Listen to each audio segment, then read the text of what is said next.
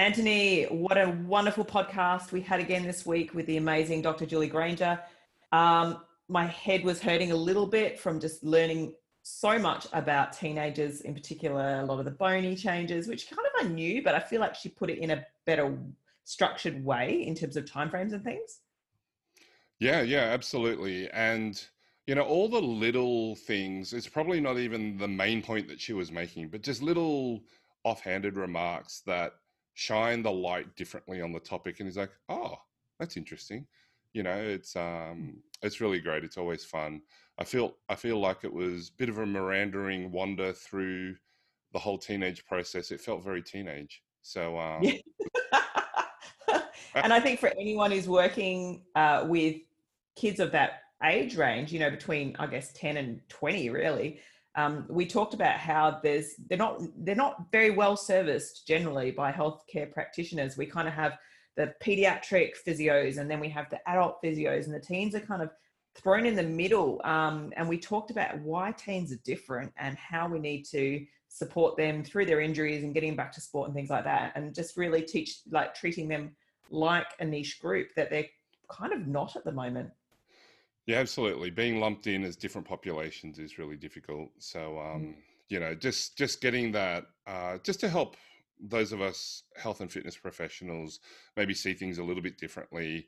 And one of the things that Julie brought up, which I thought was great, is that she feels like she's, you know, very lonely in rah rah for teens. So if you see lots of teens, please mm. let us know on our socials and include Julie on that because you know having that community of people that are servicing this population particularly if that's a lot of the population that you see and you're mm-hmm. set up specifically for that that's really what we're interested in um, so please let us know in the socials and um, you know the podcast will be coming up right after the usual messages Hi, welcome to the Women's Health Podcast. I'm Anthony Lowe, the physio detective. And I'm Marika Hart from Herasphere. Together, we interview leading authorities, we answer questions and share our thoughts to provide the general public with the best quality information that we can find on all aspects of women's health.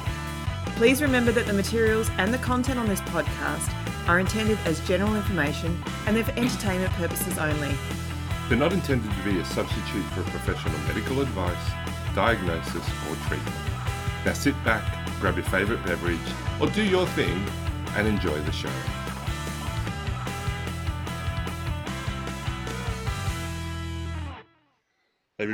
Welcome back to the podcast. And it's great to be back. Marika, welcome. Trusty co host uh, of Teens. How are you going? Uh, yeah, I'm, I'm going well. I just realized we are wearing our matching t shirts today. We Hashtag start the conversation, birth trauma. Uh, isn't that awesome? We actually didn't coordinate that. So good on us. Um, so might just tell our audience it's, it's ironic that we're talking about teens because we're a bit late recording this podcast because my teen fell asleep on the bus on the way to school, woke up in a really dodgy area, and I just spent 20 minutes talking her down off that cliff and um, coaxing her to school by herself. Uh, so it's kind of ironic the uh, conversation that we're having today with our magical guest.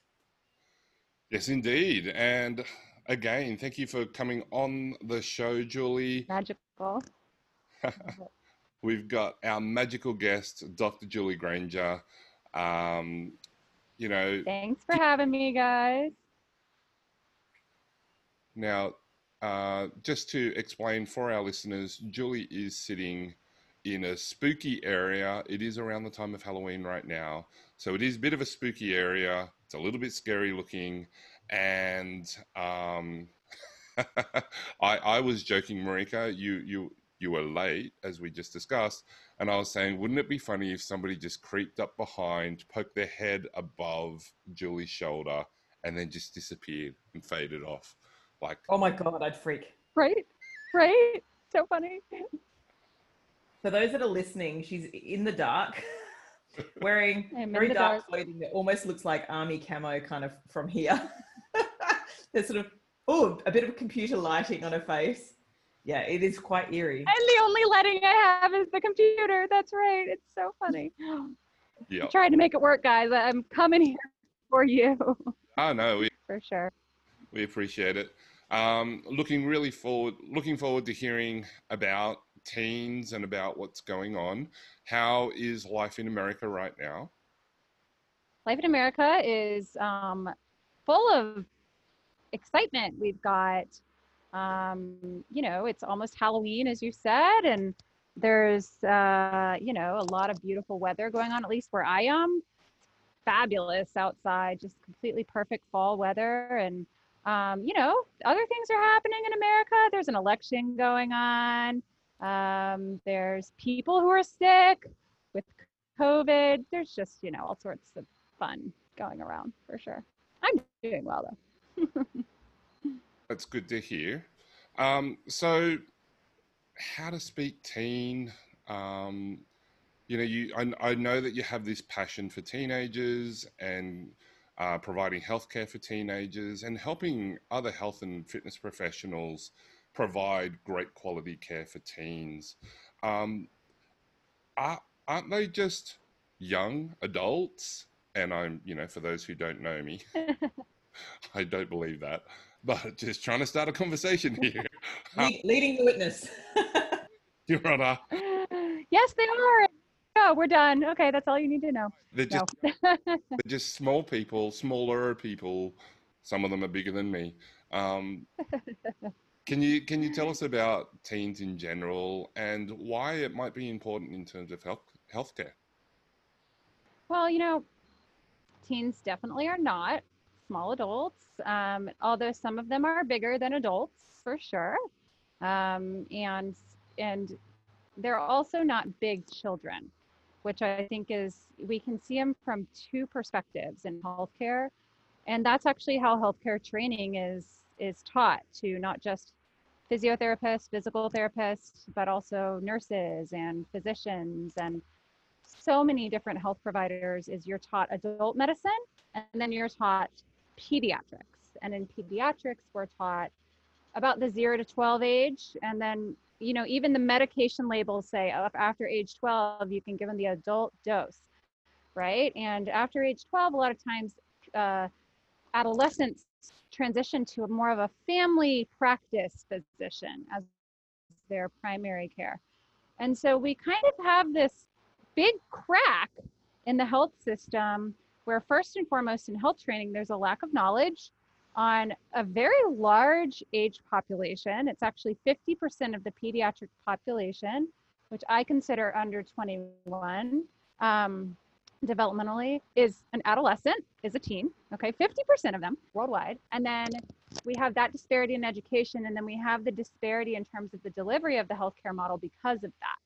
Once they get to age 12, the healthcare providers treat them as if they are small adults, um, expect them to have the maturity level, the physical development. We're all done, right? They're done growing, right? At 12, aren't they?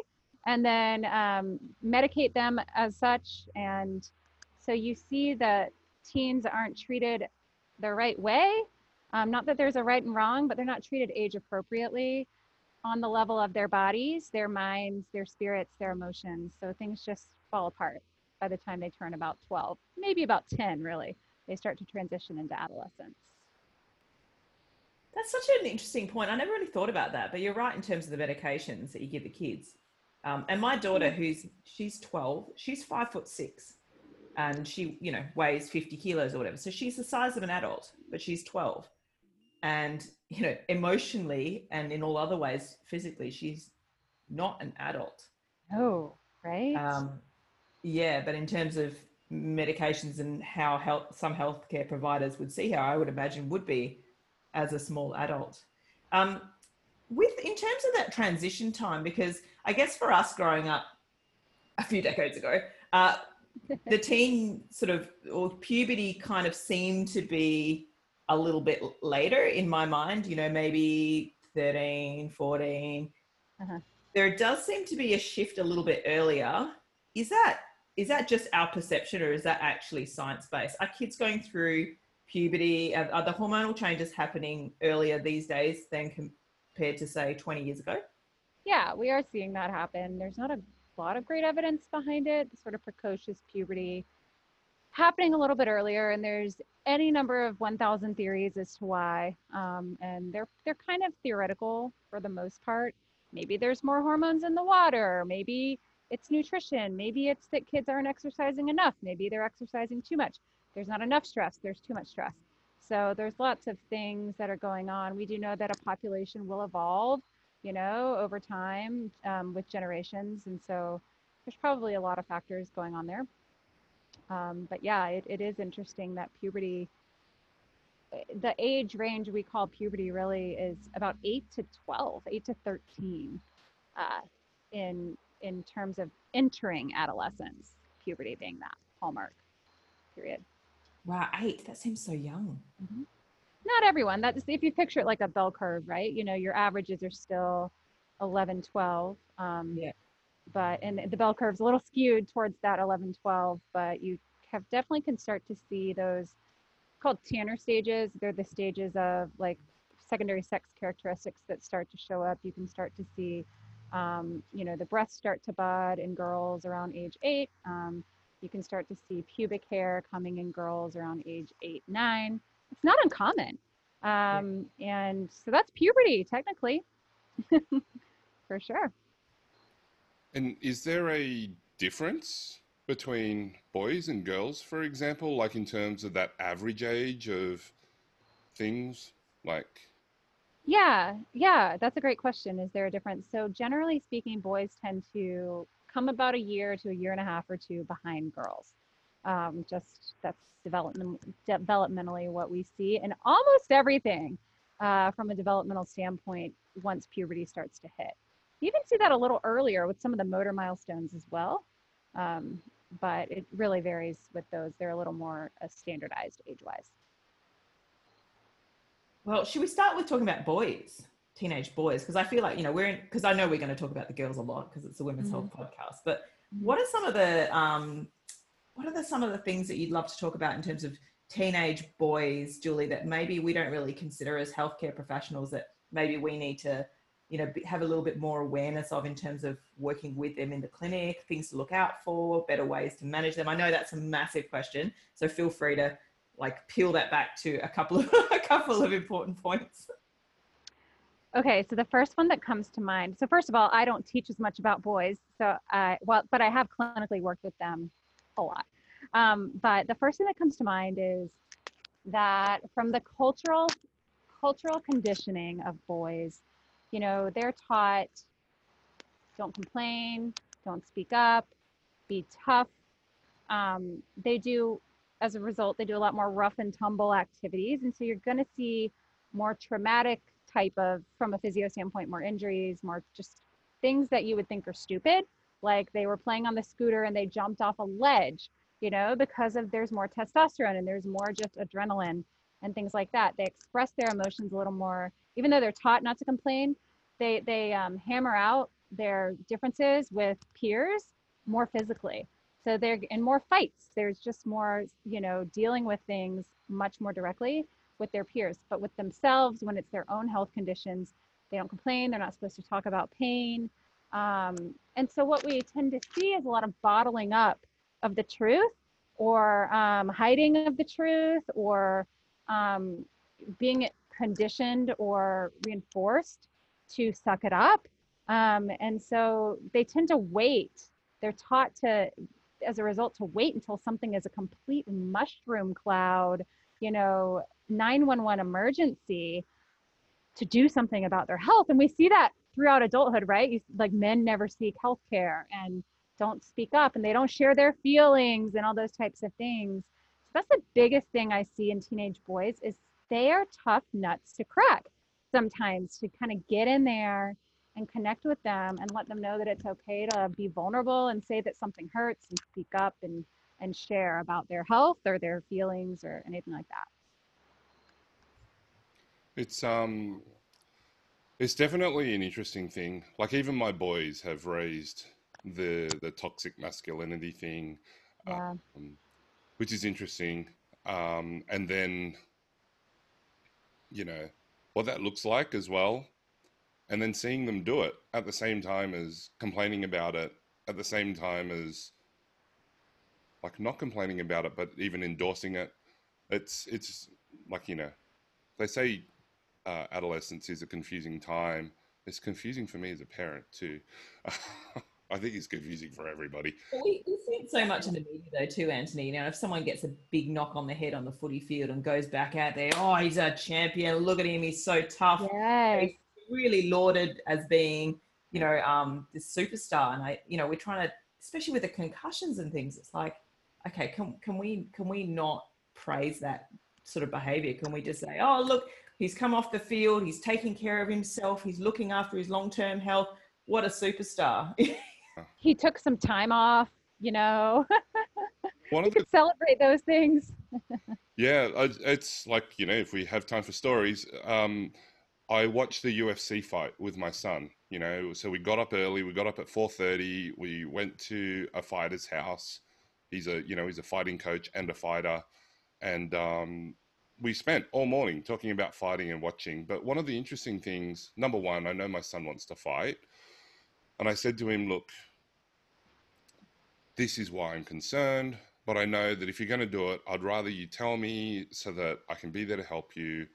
So for me, you know, the whole harm minimization for the last two decades, that that real in in Australia, we shifted to harm minimization over no, you should just not do it, right? So it was about 20, 25 years ago, they put an injection clinic in the city, and there was a massive uproar um, in Sydney, that is, and it's been great because lots of lives have been saved. So harm minimization for me has been my whole health career. And then um, the other thing was Justin Gaethje, who got beaten by Khabib, uh, the greatest pound for pound MMA fighter. Um, he he was talking about you know I didn't take too much damage. It's really good. Like he talked about thinking about his long term health and how many hard headshots he's taking and how that really influences how he plans and how much recovery he had. Like I thought it was a really great thing to change. Um, in terms of learning how to speak about that with boys, I had no idea what to do. Like I'm just presenting my side of things. Do you have any tips on on those sorts of interactions with boys? How to counter that toxic masculinity thing? How to change the conversation? Yeah. I think, you know, it's never too late to start having those conversations and righting the ship. It's always best done as early as possible in a boy's life. And just, I think that it's one of those call out the elephant in the room types of things and acknowledge your own your own upbringing your own vulnerabilities this is you being you the adult the parent talking to a kid or the clinician if you're a clinician acknowledge the awkward awkward thing that's sitting out in front of everyone and ask them what they know about it and what they actually think about it. I think asking questions rather than telling is a really good place to start um, to get their take on it because what's really interesting is I've had a lot of teens who they may say one thing and act a certain way, but when you actually kind of get them into a conversation about it, they don't believe that. So this is one thing boys do, right? They perform to try and fit in. Girls do it too. Um, you know, all genders, uh, all all of all teens do that. And so when you can kind of show them this dichotomy, this values conflict of they value fitting in and they value honoring their health and honoring their bodies, and they actually really fear, you know, getting hurt and feeling like they were going to miss sports or whatever it is that the injury or the problem that's being, you know, um, romanticized in the in the media or whatever um, then you can start to to break it down and you know start asking really challenging questions open-ended ha- what and how questions. Okay but what would it mean if you continued to play football after you got a concussion when you weren't supposed to right? What does that actually say about you you know? And what does that mean about your values what you're actually practicing value wise. And a lot of times they can start to go, oh, I'm just going with the crowd. Oh, I'm trying to fit in. Oh, I'm trying to look like that guy who's this amazing athlete on TV. And they can start to realize, and this can be a real awakening for them to say, wow, these people I admire or I listen to, are saying quote wrong things this is how the teen brain works they're very right and wrong and that's okay for where they are um, and it can be difficult because they they ad- admire and idolize certain people their teachers their coaches the athletes themselves. And then they kind of have to you have to walk them through that whole finding their own identity piece and helping them um, establish that it's okay to break those societal norms themselves and maybe be kind of set apart from the crowd. And then support them and encourage them to feel isolated. It's okay if they feel lonely and isolated and um, help them see that maybe one to two high quality mentors or friends are better than this whole drove of people who are continuing to drive that conversation in the wrong direction for them. Yeah, and I think I what I hear you saying there, Julie. um, sorry, just taking the mic out of Anthony again. But we it's that idea of just really being curious, asking lots of mm-hmm. open-ended questions. I actually do do this with my kids, and it frustrates them at times. but it really yeah. is interesting because what we think they're thinking is completely different to where where they're actually coming from and it's so easy to get frustrated and like why are you doing that you know that that's stupid whereas without the judgment, just actually sitting down and saying, Hey, I've noticed that this is going on. Tell me about it. Like, you know, what's happening? What are you, what are you thinking about that? Oh, what would happen if you continue down that pathway? Um, what do you think is the next thing? And I think not even about sport as well, but you know, health choices. So I have a celiac son, sorry, son with celiac disease. And so he has a gluten-free diet and he has had from a young age. Now, at some point, in his late teens, maybe later, I'm sure he's going to want to go, oh, screw it. I just want to have a pizza. I, all my friends are having a beer. You know, I, I just want to be able to do that. It's not fair, you know, mm-hmm. and it's kind of, he'll have to go through that thought process, I guess, guess at some point and weigh up, you know, what is my, what is my risk reward here? Um, but I, I think as, as teenagers, they're always going to want to at some point challenge challenge the yeah. status quo, challenge the parents' beliefs. And I think by having those conversations in a way, you're helping them make the decisions for themselves rather than it being us telling them, this is good for you, you need to do this. Um, I don't know if I'm making sense here, but that's yeah. kind of where my brain is at at the, at the moment.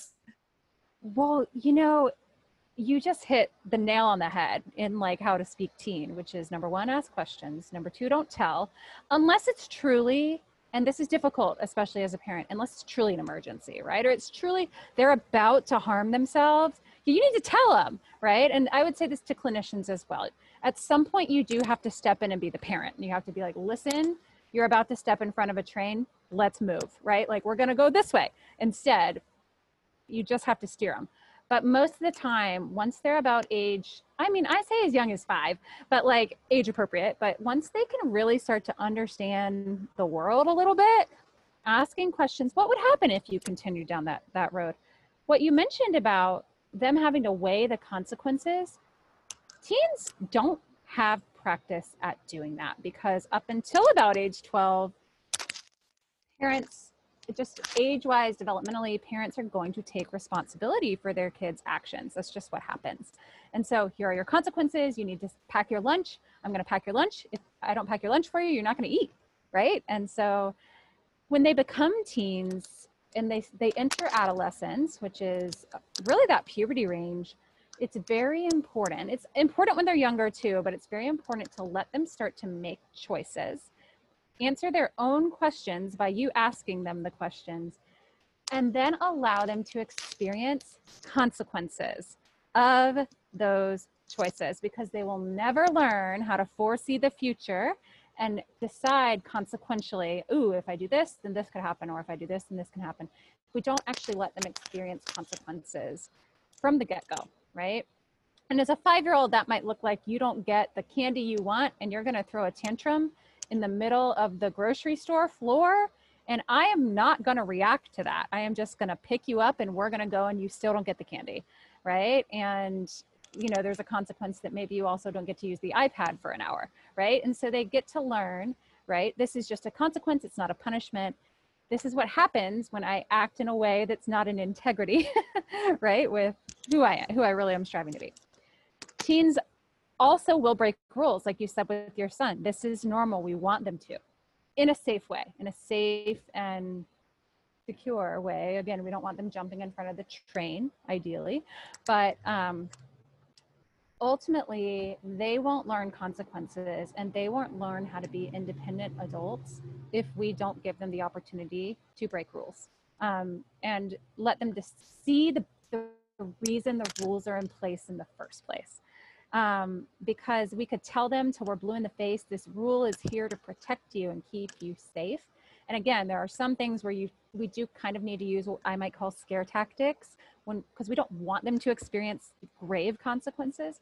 But things like, and I, I'm just going to speak kind of liberally here, like letting, and I know in Australia, 18 year olds can drink alcohol, but letting a 16 year old like suffer the consequences for not telling you that they were drinking, they drink too much, they feel terrible the next day, right? And they don't, they need to understand, right, that this is a consequence of this action for all the parents out there, I'm not saying that you need to allow people to drink underage, right? But they're going to do it. They're going to find a way to break the rule. They're smart, right? And if they do it, embrace that they there is a consequence here and what can be learned from it.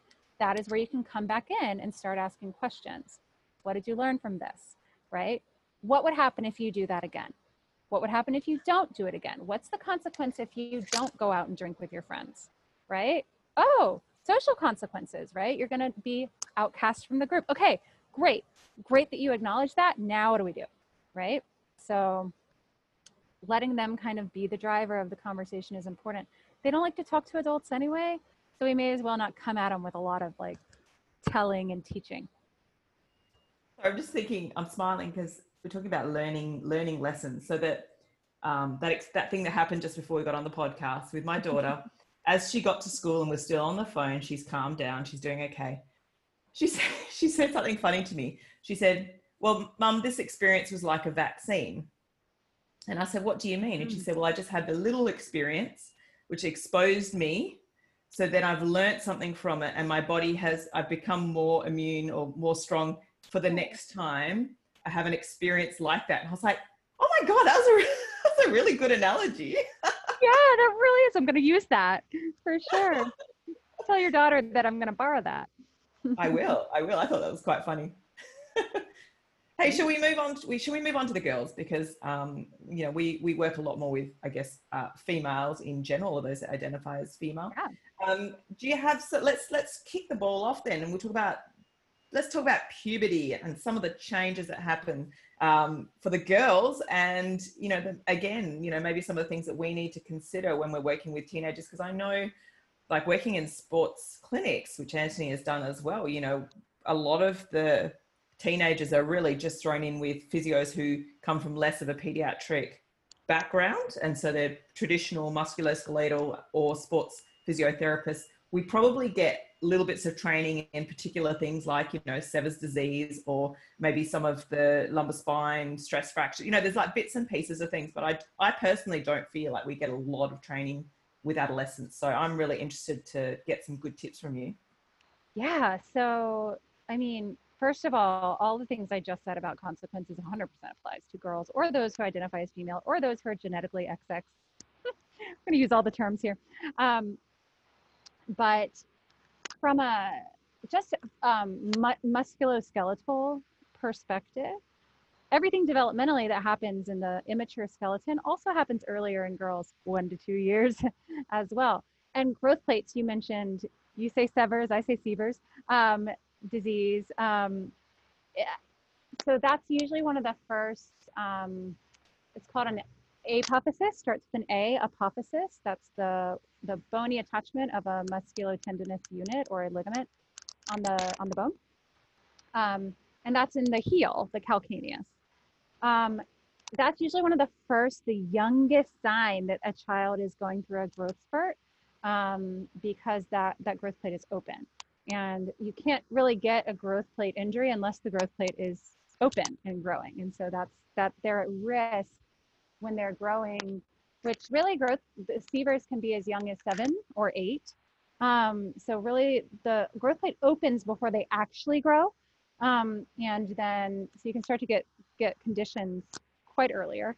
And usually it's an overuse injury. That one, for example, you can get Osgood-Schlatters, which is similar. It's on the tibial tuberosity in the knee, similar ones in the pelvis. Um, and, and so the, the older they get, the higher up the problems go in the limbs. All right. And so you see the same thing very similarly in the, the upper extremity as well. So you see elbow issues and then shoulder issues uh, too. But what's really interesting is people always um, ask, I, I, love this analogy, is to think of children like puppies. Um, so you think of puppies with the big, big paws, right? So the first thing that grows are the feet, and then you see the, the lower leg grow, and then the, the thigh, the femur grow. And so at first they have these really big feet and it doesn't match their body. So they look awkward. And this is very awkward looking in girls. I think for girls, they look so much more awkward than boys. And then their limbs grow, their arms and their legs. They have these really long legs and, and still huge feet and a very short little torso. and it, I always think it looks like an awkward giraffe. So we've got puppies and we've got awkward giraffe going on, right? Because um, giraffes have this like small torso compared to how long their limbs are. Uh, and then lastly, what happens is the pelvis will then start to widen. That's where you start to see the pelvic apophyses start to open. Um, and you see the musculotendinous overuse issues there. On the ASIS, the AIIS, the ischial tuberosity, those are usually around 13, 14 uh, that they, those start in girls. And then um, after that, the spine will start to, the, the vertebra, the vertebral body will start to broaden and get taller. And that is what causes the spine to grow. That's the last thing. And the spine actually finishes its growth between 25 and 30. Fun fact. So some people who are watching this who are in your 20s, you're still growing, you're still a teen in my mind. Um, and what's interesting is what I didn't mention are the epiphysis, the, the growth plate that is actually responsible for the long growth. And so those are also at risk when the growth of those bones are occurring in different parts of the developmental pathway. Um, what uh, and those those are where we hear like growth plate fracture, um, and the the apophysis, the musculotendinous attachment, is usually more of a traction type injury, um, or uh, it can get a little shear, but not as much. The, the the the growth centers are more shear injuries or compression injuries. And then you can hear in the apophysis the musculotendinous attachments of, um, avulsions, which do, they do happen. Um, and uh, those are going to be more common the injury in a teen or an adolescent compared to an adult where somebody might tear their hamstring tendon. Um, versus in a teen, they're going to see a traction injury of the growth plate which sometimes is a better injury to have because it's a bony um, injury versus a, a, tendinous injury. Better being a relative term. That's your musculoskeletal stuff for sure. Basics. yeah, and um, it's and it's um, you know these these little differences can make such a difference because quite often they're you know in the ones that I've seen, you know, it's achy, it's kind of non-specific, it's sometimes there, sometimes not. And you're like, oh, is this the start of Osgood-Schlatters? Because you can't see anything yet, but it's kind of mm-hmm. getting there.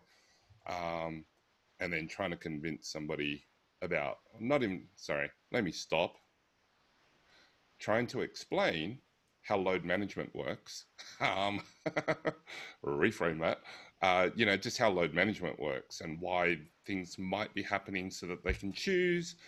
Um, you know, that's that's uh, that's always a negotiation, right? It's always a, mm-hmm. a discussion to be had. Um, how might we clinicians have you know we've got ideas about these things how might that not serve the teen and how you know how can we reframe how we think about these things so that we can serve them better so that we can we can help provide the information and the resources that they need so that they can choose which way they want to help um, yeah. you know manage their own health conditions and right teens are the perfect population to move forward with being the ceo of their healthcare so you know um, mm-hmm. what can we do there Well, just drawing back into the musculoskeletal stuff, um, keeping, I mean, not that that's basic, but it, it is basic bones and muscles, you know, um, and growth plates. From a clinician experience, bias, um, training, again, that, that whole in our training. I mean, when I was in physical therapy school, we learned about growth plate conditions, but we basically learned, hey, go look that up when you might need to know it. The growth plate charts, the developmental charts, the ages, those are actually very important to know.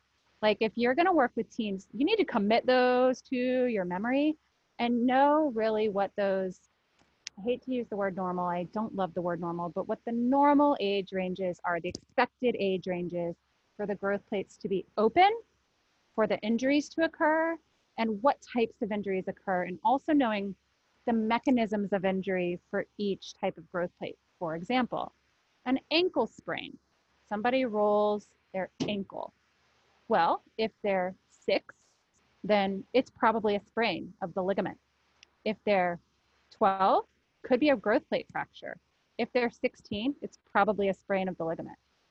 And the treatment and the recommendations that are made depend on where that growth plate is um, and how severe it could be. Who you send them to, if you're a physio, for example, and they need radiographs, matters. So if they're in the age where the growth plate is open, we need to know if that growth plate has been injured. And that you can only know if that growth plate has been injured if you compare it to the other side. Because sometimes it's so subtle that it's really difficult to tell. And sometimes it's so subtle that it's very severe. The most severe type of injury is a compression injury. So if someone lands really hard on it when they sprain it, or uh, roll it, I should say, not sprain. Um, and that one actually requires surgery. Some of the more severe types require surgical correction to, to keep the growth plate from arresting its growth and then getting a limb deformity.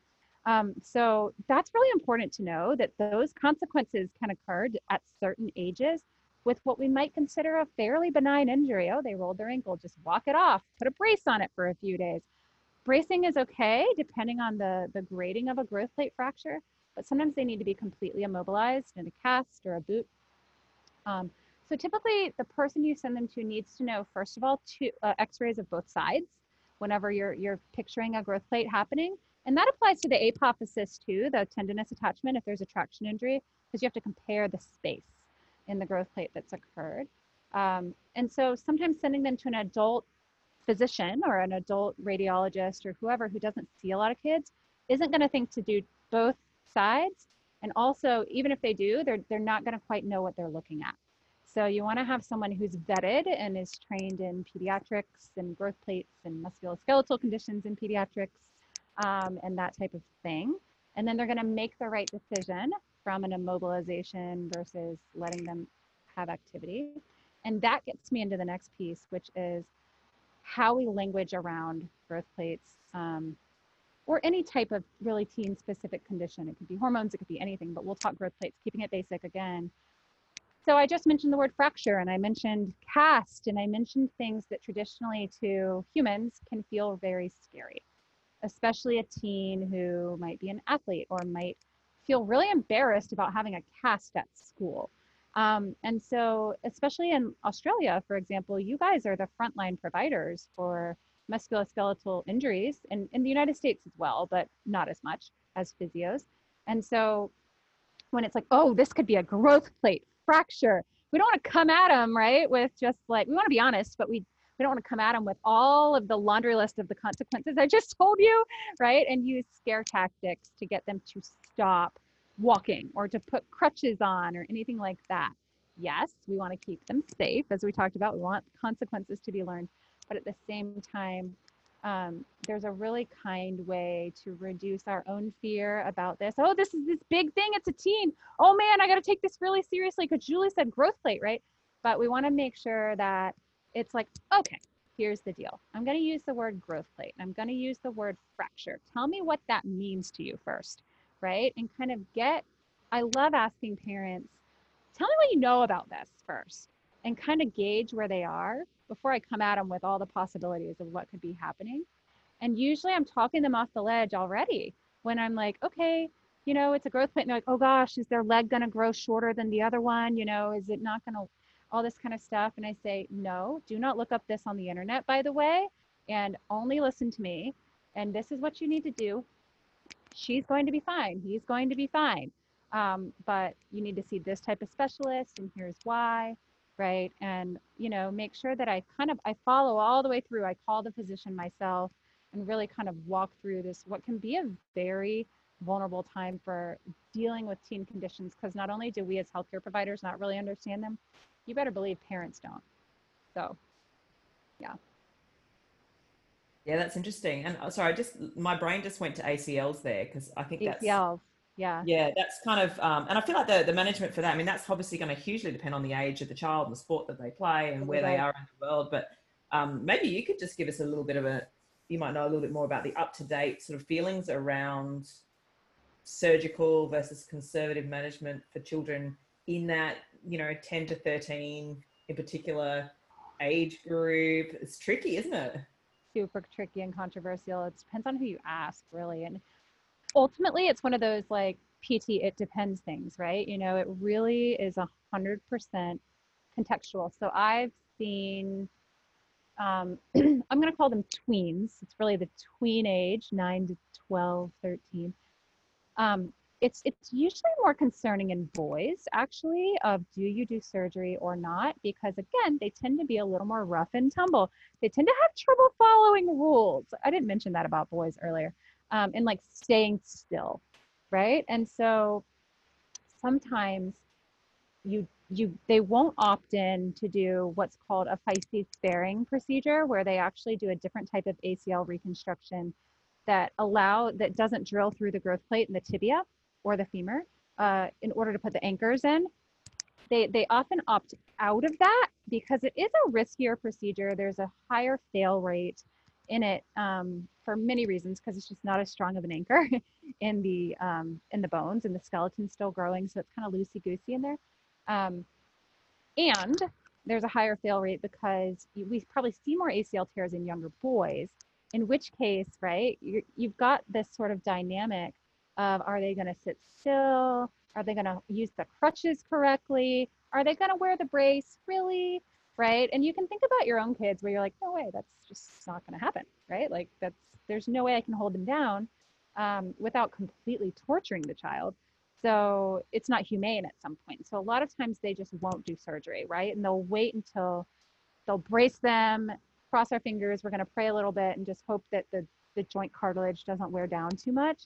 Maybe do some activity restriction a little bit. Maybe we're not playing soccer. Maybe it's now um, something with less cutting and side to side or impact type stuff. Um, while they're still young enough to redirect into another sport, which is hopefully okay, right? And then they might do the surgery once the, the growth plate is closed um, at 14, 15, 16. The good news is with girls, their growth plates open earlier and also close earlier. So not, you see them younger with ACL tears that are in this type of predicament, but their growth plates close, you know, sometimes as earlier as 13, 14, and so they can do a full kind of normal hamstring graft, ACL reconstruction, um, and do well. Um, girls tend to be more compliant with immobilization, bracing. Uh, they just tend to be a little bit more rule following. Again, cultural thing here. Um, so they they they're better. They're for better or worse. They um, they don't participate in as many impact sport or uh, uh, uh contact sports um, that where they're going to run into someone else. Um, they do some, right? But not as many as boys. So, um, and for better or worse, there aren't as many sports available for girls uh, after about age 13. So sometimes we don't run into as many issues with that. Yeah. And, um, you know, while, yeah, it is a tricky situation. And I was just thinking, um, you know, when, when, when dealing with that type of situation, I know that it's a difficult conversation that I have with, say, my kids or just kids in general is this whole time factor thing, right? Like time seems to be warped for them. It's really yeah. weird. Um, you know, six months is forever. A week is forever. Six six weeks is forever. Um, six minutes can be forever.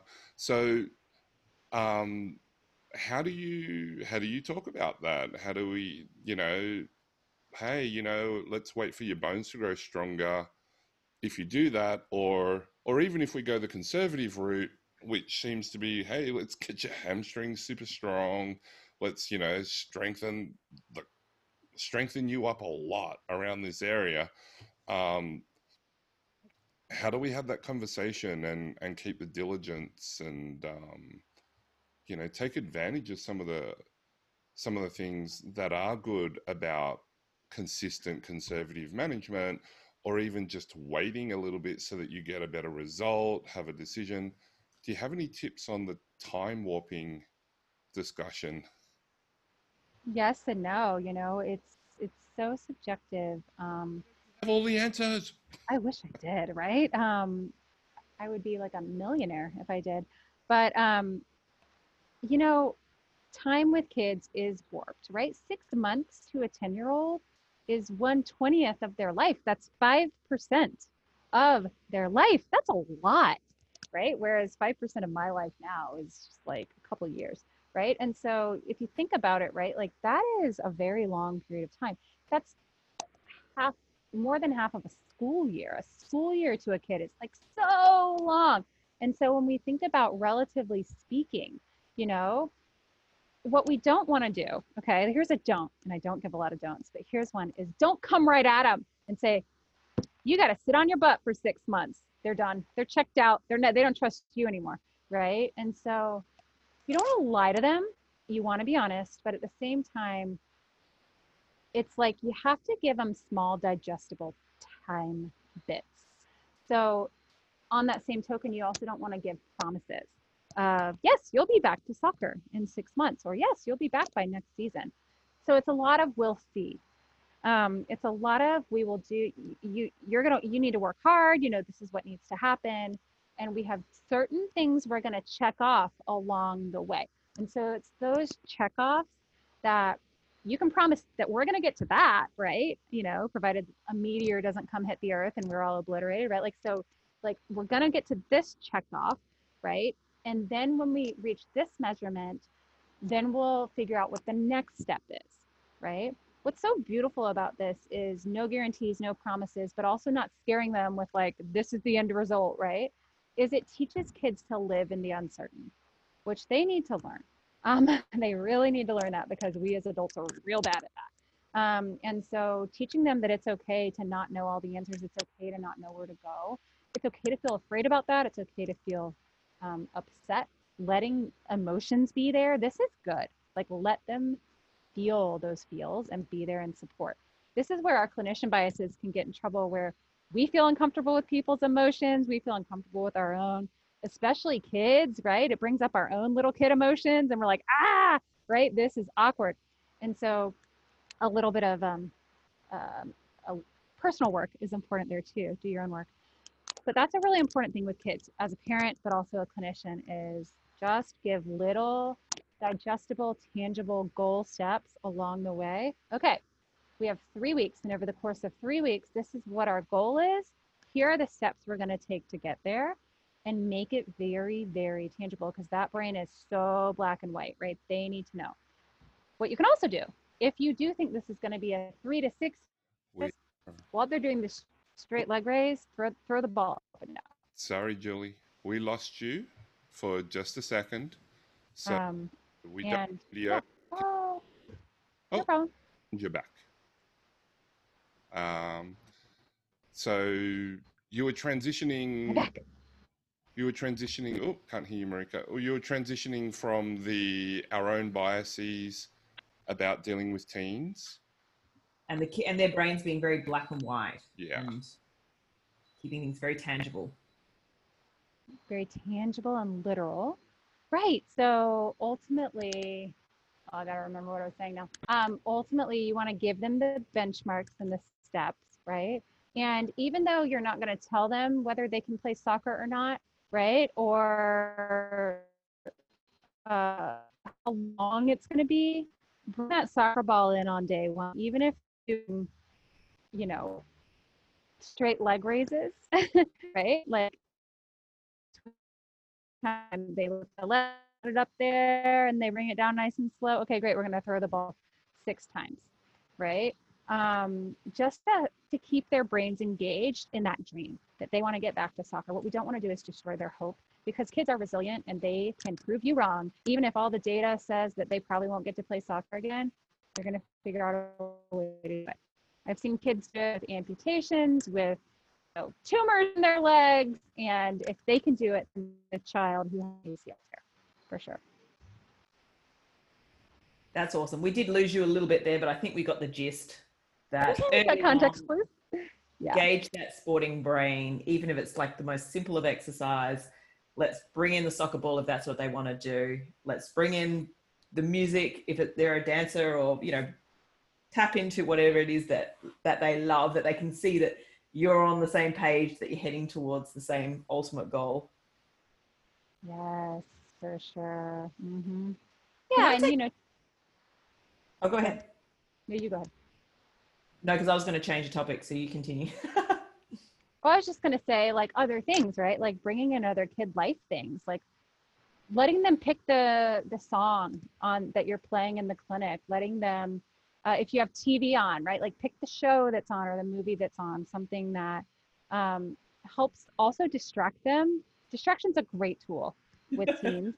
Um, it really is, and it takes their mind off of the completely illogical things that are going on on in there my 10 year old was in such a filthy mood this morning and he just got off on the got up on the wrong side of the bed he was laying on the floor he was not just not moving and i was kind of come buddy come buddy he just wouldn't i said let me put on some music for you what do you want to hear and he sort of hadn't done anything but grunt all morning and managed to come up with a song i said cool i'll, I'll put it on if you sit up and have some breaking i'll put it on and like a minute later he's you know dancing around the table. it just couldn't believe how much it switched around. It's music that I just do not like whatsoever, and he mm-hmm. knows that. So it was kind of a bit of a sacrifice too. anyway, we digress.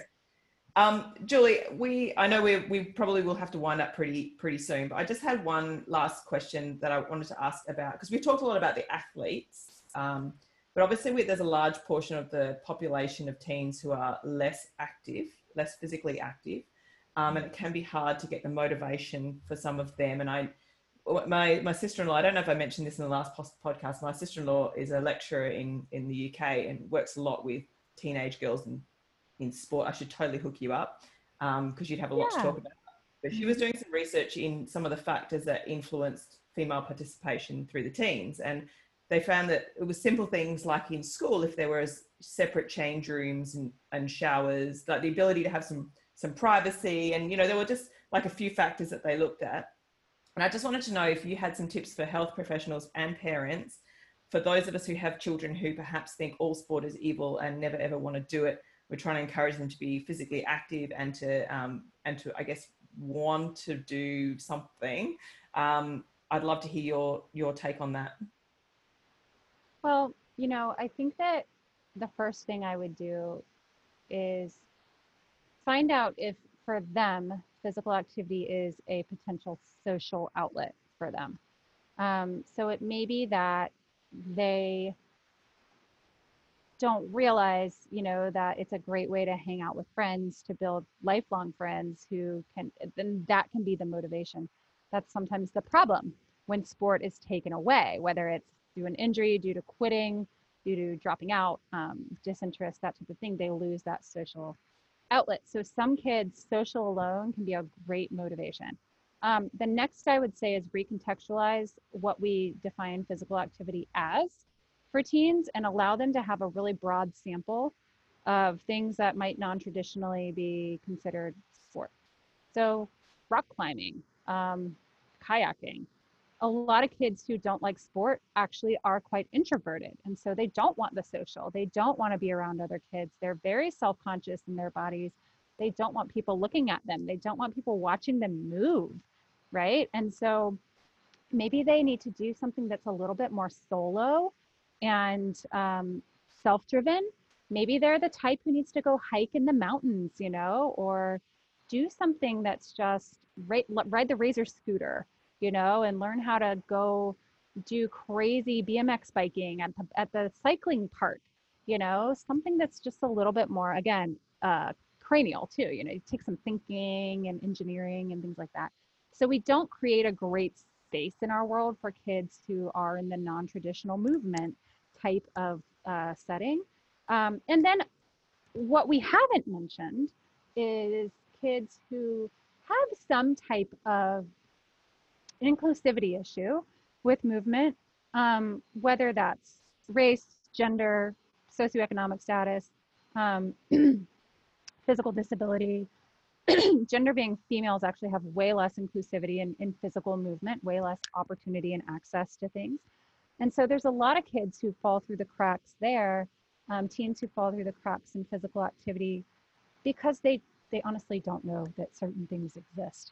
Um, or it, they don't have access to it, or there's not enough money, um, or education, or there's a language barrier, or there's something happening, right? And so from a physio standpoint, from a clinician standpoint, there's a teen who comes into your clinic who is like, ew, gross exercise, right? Like, or just is modest and, and self-conscious, you know, that's, that's a piece of maybe giving them more privacy when you first start getting them moving and asking them like sort of like life coaching kind of questions like what do you do for fun? Oh you like coding.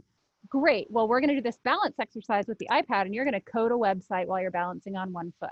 You know like bring in what's really interesting to them rather than alienate them because they're just not movers you know um, and and and and that's tricky in communities that don't have access to swimming pools or don't have access to volleyball courts or you know the beach where they could go play in the sand or something like that so it's a it's a really systemic issue that we need to work on uh, to answer your question broadly but i think making it fun really finding out what makes them tick finding out if they really just don't like to be around people, which is completely okay. Um, and then some teens, back to the social issue, this is where I see an issue in clinics, especially if the clinic tends to trend towards treating more adults or younger children. So you're more pediatric clinic, you're more adult medicine, musculoskeletal clinic. The teens see the adults and they don't want to be around them. And they see the children and they don't want to be around them. And so creating, making sure there's space in your clinician schedule where there's teams coming around each other. So they'll identify with each other and feel a little bit more comfortable and a little more at home.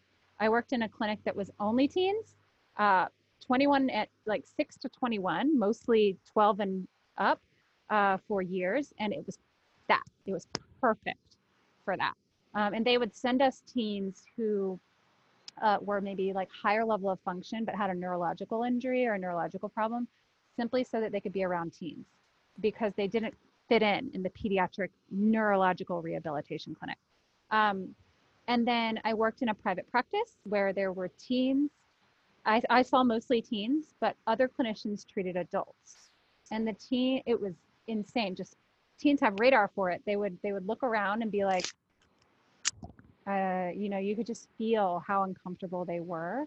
Um, they already feel awkward around adults, and now you're making them like do stomach exercises, you know, and talk about their their hips or their pelvic floor, whatever it is, you know. And it's just it can be really strange. So I had to really work hard to schedule them around each other, make sure I had an enormous amount of games and things that were interesting for them, and decorate my little office room that was very teen friendly.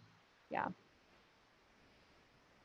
so many great points in there. I love that you mentioned sort of privilege and access and things like that because I think sometimes we don't ask those questions. We can make assumptions that people have access to equipment, to coaches, to anything, and some people will, will not have those facilities nearby. Will not have those equipment. So I'm glad that you you mentioned that because then we need to find out that information and find ways to be creative because we can do so much with body weight, can't we? Yeah. Well, and you know the point of race, gender, socioeconomic status, disability. What I'm speaking to is the broader topic of physical literacy. So, physical literacy is the interest, access, and motivation to learn a physical movement skill, and it starts being acquired as soon as a child is moving. Um, so, if a child has grown up in a community that doesn't have, like I mentioned, sand, then they're never going to probably learn beach volleyball right? If they grew up in a community that doesn't have green space, doesn't have parks, right? Um, which is very common, then they're not going to learn field sports where there needs to be grass, right? If they've grown up in a community that's full of snow, right? Then they're going to be great at snow sports, but they're going to have no interest in your traditional sports, right? And so, to your original question of someone who's not motivated to move, a lot of times these are actually completely normal kids from from a standpoint of privilege or like all of those other factors. And they just haven't ever accessed or seen these types of activities. Another issue we didn't mention and it's way too much to talk to probably in this podcast is specialization right? If i specialize at age seven in a sport i don't have access and therefore no motivation and interest in certain activities. I lose my sport because i tore my acl at nine right then i no longer have interest in moving. I have no motivation. I have no access because I've kind of aged out of certain sports in my community. I'm the kid who is now in drugs and, you know, getting in trouble. So, yeah. Sounds like a great reason to get you back on. um, specialization is an interesting one for us too. Um, mm-hmm. And thankfully, I think in Australia, we're not as specialized, but you can certainly see some of the drive towards it. Yeah, um, for sure. And mm-hmm. you know, reading reading the stuff from America is interesting as well. Um, just before we get up to the final bit, I thought I'd just recap what we've done so far and uh, ask you about. Uh, you know, you've got a course coming up, so we'll get to that. So we've covered a lot of ground in this podcast. Um, you know, it sounds like uh, teens, adolescents are like already they struggle to fit in in society. Like you even just said it again, you know, they look around, they see adults, they don't want to be with them, but they don't want to be with the kids. Um, and yet we've got this demarcation of 12 years old, you take medicine this way, and if you're above 12, you can take the adult dose. And it, you know, it just permeates throughout the healthcare system like that. Um, so they're already a different population, some of our beliefs, some of our biases, and that transition from taking responsibility as a parent, you know, for uh, primary school kids, we call them here, but you know, mm-hmm. the, the 12 and unders, and transitioning. Like I can tell you as a parent, for me, that transition that transition's very hard for me but it was helpful because when I started sharing why we were worried or why we like them to do things this way, and like it, it, it makes that yeah. conversation just that little bit easier. But, um, you know, the time warping factor and different topics are at different levels. So that's super interesting as well. So, you know, that, that perspective that you brought on how to speak teen, you know, don't come at them with everything uh, don't tell them what to do, ask more questions and talk to them about it. Even the thing about, um, you know, they'll say one thing because they're performing and yet they believe something else or they'll do something different if given the chance. And we've just talked about opportunity and privilege.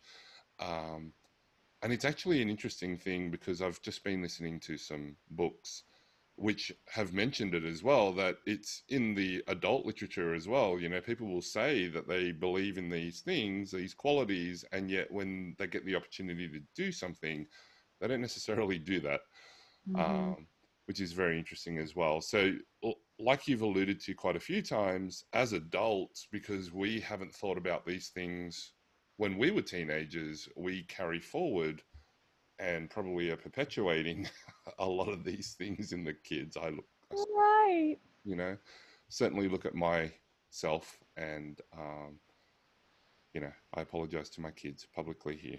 Um, we're trying. We're trying our best. We all are, right? We we genuinely are trying.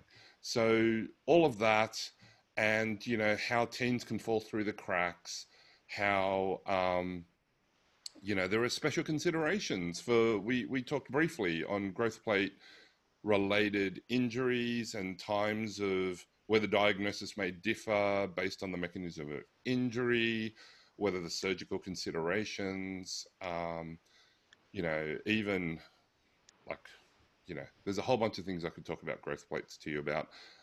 All of that. And, um, you know, as clinicians, applying the same sort of holistic approach towards the provision of care for teens. the setting up of the clinic space, the booking in of times, the the potential for even making sure that like if you do group classes trying to have them as uh, you know age appropriate for the group that you might be seeing um, sounds like really practical advice that you've given um, how am i going so far did i cover the all did i cover i think so yeah mm-hmm. cool i just wanted to make sure i heard you correctly uh, yeah. Uh, so, uh, lastly, you've got a course uh, about teenagers that's coming out. Um, who's it for? Can you tell us a little bit about it? We will have a link in the show notes, and um, you know, we'll make sure all of that information is available. But can you let us know a little bit about that, please? Yeah, uh, this course has been a labor of my career. it's kind of the life's work, I think, um, for teens. I've written a book, as you know, and that was really more for athletes. This one is much more holistic for all teens, very inclusive of not just athletes. For health providers, um, physical therapists and health providers with a strong slant towards physical therapist material, um, as I am one. Um, and that's my perspective. But I've kept the main course content, which I teach all of it, um, on almost all realms of teen health, physical health, growth plates, musculoskeletal, pelvic health, but also like reproductive and hormone health. Um, we've got cognitive cognitive development, how they think and learn and get educated.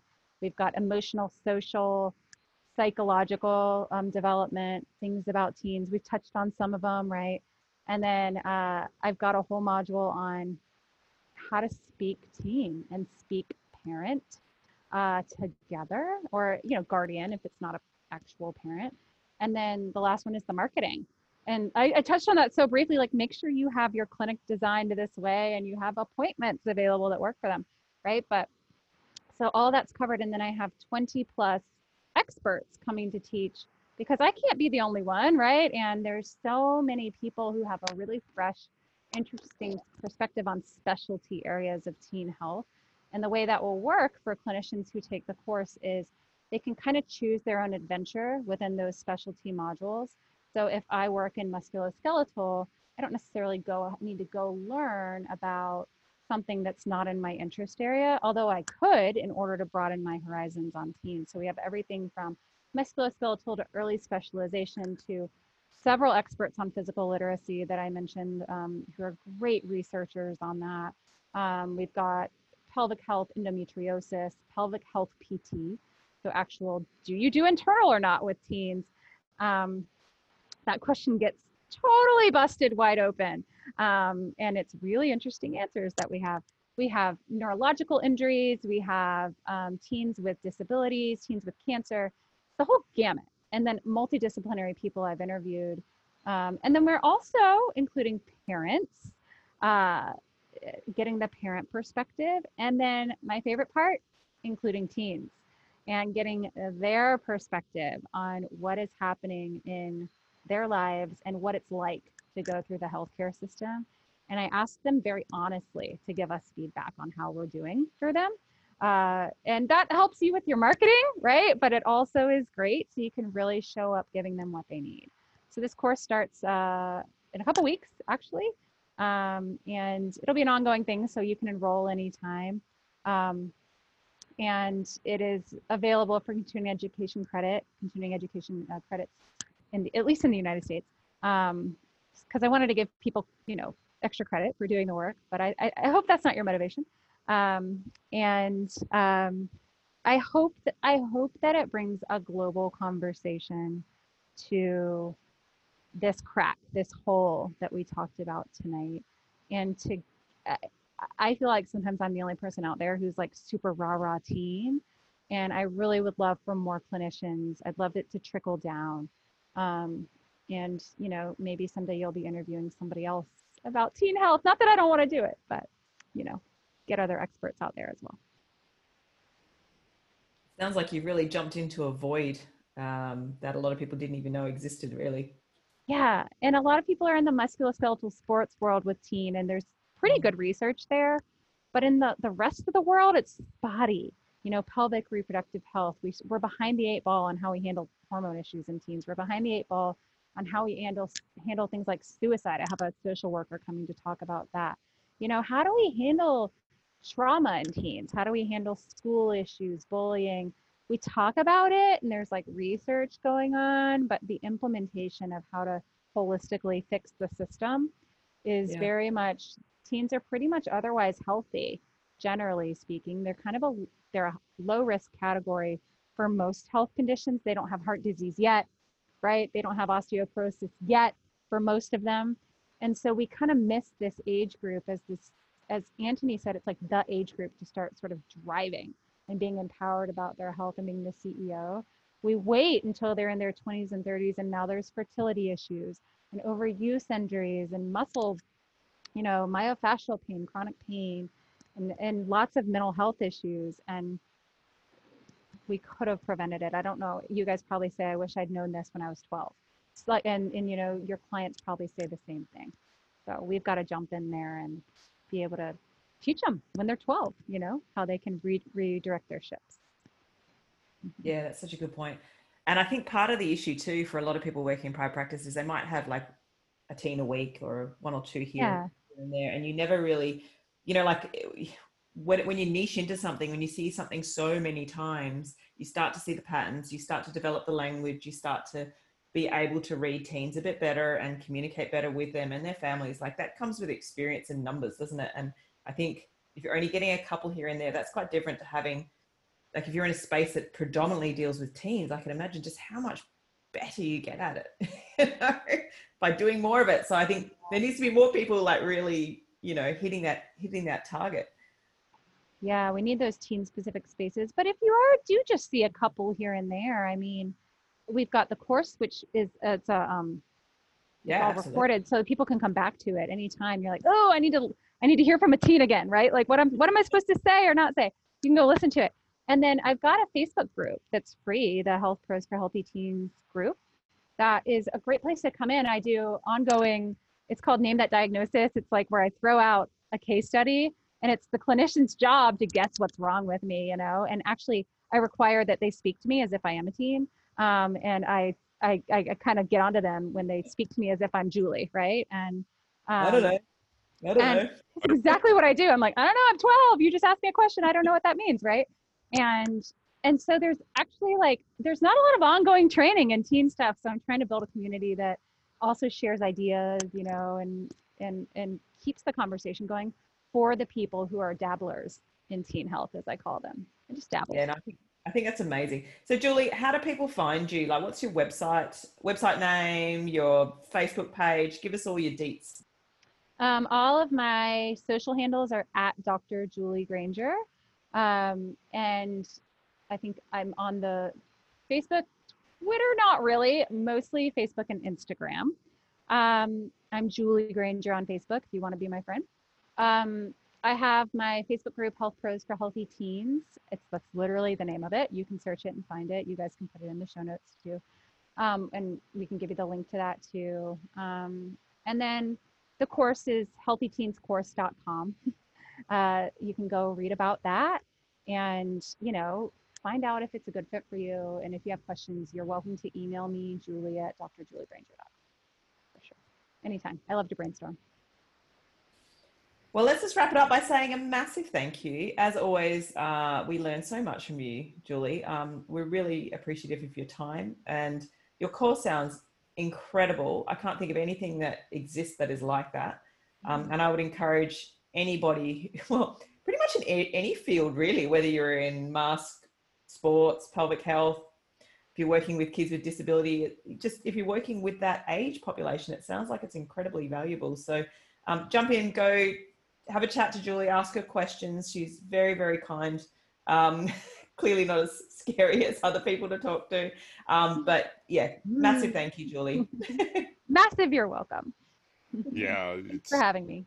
It's fantastic, and I'm definitely a confused parent. So, you know, um, it's going to be fantastic. Thank you for that, and um, really thank you for for your time as usual. Um, you know, there's so many great things that you're doing out there, and um, and I know you know we both appreciate, and so many others appreciate, um, you know, your contribution to our profession, but also not just physical therapy, but for so many health and fitness professionals as well as uh, parents and and clients. You know, it's it's it's been fantastic, and um, you know, I, I, get nostalgic as February comes around, the end of February comes around, because I do remember Atlanta and and all of those things, and um, where we did get to get to catch up, and um, you know, I I I miss it basically. So it's mm-hmm. been fantastic. I'm looking forward to catching up with you again, and mm-hmm. um, you know, for all of you who are listening, like Marika said, Julie's fantastic just message her and she'll get back to you. Very, very generous. And um, thank you very much. And we will see you at the next Women's Health podcast. Uh, Thanks, guys. Well, that's it for this episode. Be sure to hit like if you enjoyed the episode and leave any comments or questions below. We'd really like to hear from you. If you haven't already hit subscribe, please do so now so that you can be kept notified when we release our next episode. Otherwise, thank you for listening, and we look forward to having you back with us for another episode of the Women's Health Podcast.